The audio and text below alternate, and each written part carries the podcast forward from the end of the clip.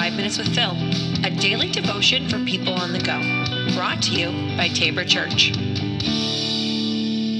Welcome back to the podcast. This is Five Minutes with Phil.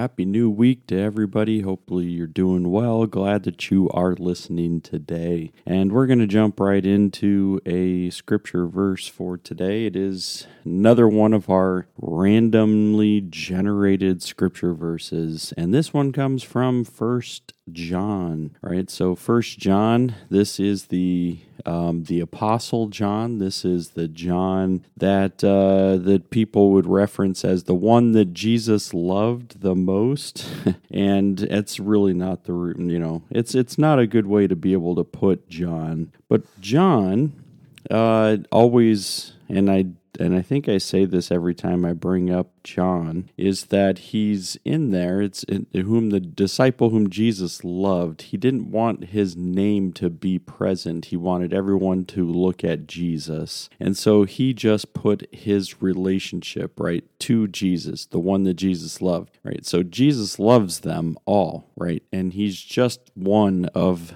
those that Jesus loved, right? So that's just just clearing that up. But he writes um, uh, the letters, right? So it's First John, Second John, Third John, and the Gospel. Now, of course, authorship comes into debate and some of the uh, the the recent uh, text critics, but we're not going to get into any of that. Um, but we are going to get into the scriptures. So God's children and sin, right? So 28, and now, dear children, continue in Him, so that He appears that so that when he appears we may be confident and unashamed before him at his coming.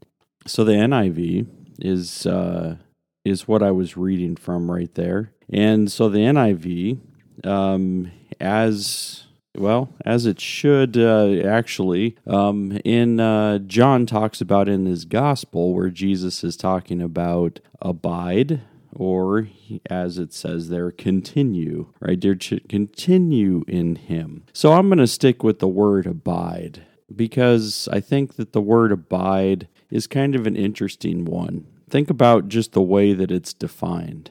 So, abide is accept or act in accordance with, right? So, I would say I would abide by their decision, meaning that there's the ruling and there I'm going to act now in accordance with that. Listen to definition two to be able to tolerate someone or something if there is one thing I cannot abide, it is a lack of discipline, meaning what? Like I can't tolerate that.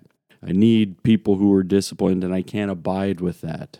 So that's an interesting way to be able to consider abide. But and I think three, the third definition is probably the one that resonates more of a feeling or memory continue without fading or being lost. So continue without fading or being lost. And I think that's the one Jesus is trying to be able to help us in the Gospel of John understand what it means to abide with Him. That is the without fading or being lost. And I think it's a good statement.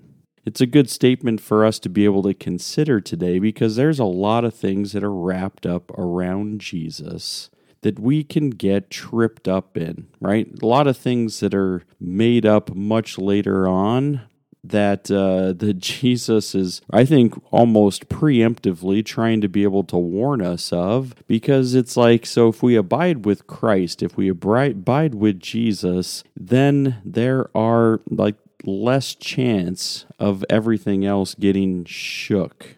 So if you're abiding in the rock, there's less things that you can get caught up in.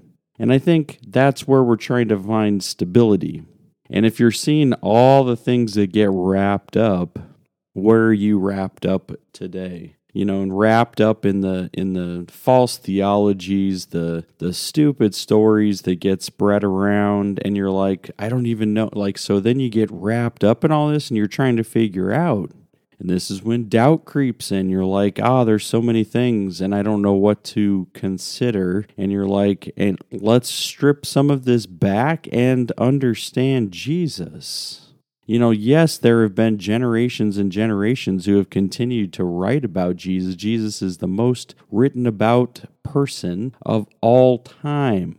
More books have been written about Jesus concerning Jesus than any other person on the planet. And so when you consider that, yes, this person of Jesus, there's a lot of other things that might surround him. And we have to look at Jesus instead and say, where is our confidence. So let's abide in Jesus. And if you're looking at, um, you know, this First John two twenty eight, you know, continue so that when he appears we may be confident. Right? 29 If you know that he is righteous, you know that everyone who does what is right has been born of him. This one's a little bit trickier, right? if you know that he is righteous, Jesus, you know that everyone who does what is right has been born of him. And this is like, that's where it gets a little bit trickier, right? Because then you're trying to be able to hold the gauge of somebody else's righteousness. And it's not, that's not what the intention is meant to be. It's not saying, okay, so how do we now understand who a follower of Jesus is? But it's really what we're starting to see is like the good things that come from people, where do they extend from? And I think it goes back to abiding in Christ and to be able to say, what are the good things? What do I hold on to?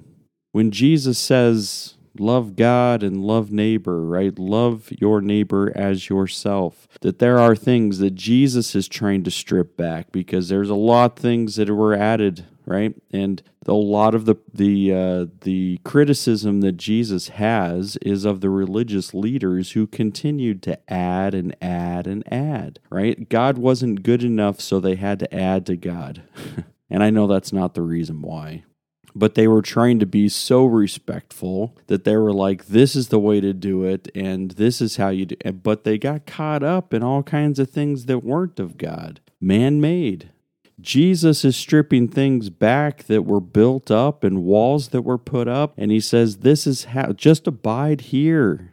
And I think it's just another reminder for us today that from this book of John, First John, we say, stick with Jesus and to be able to kind of take off all of the the extremities that were there for no reason that have been added over let, let's just get back to Jesus.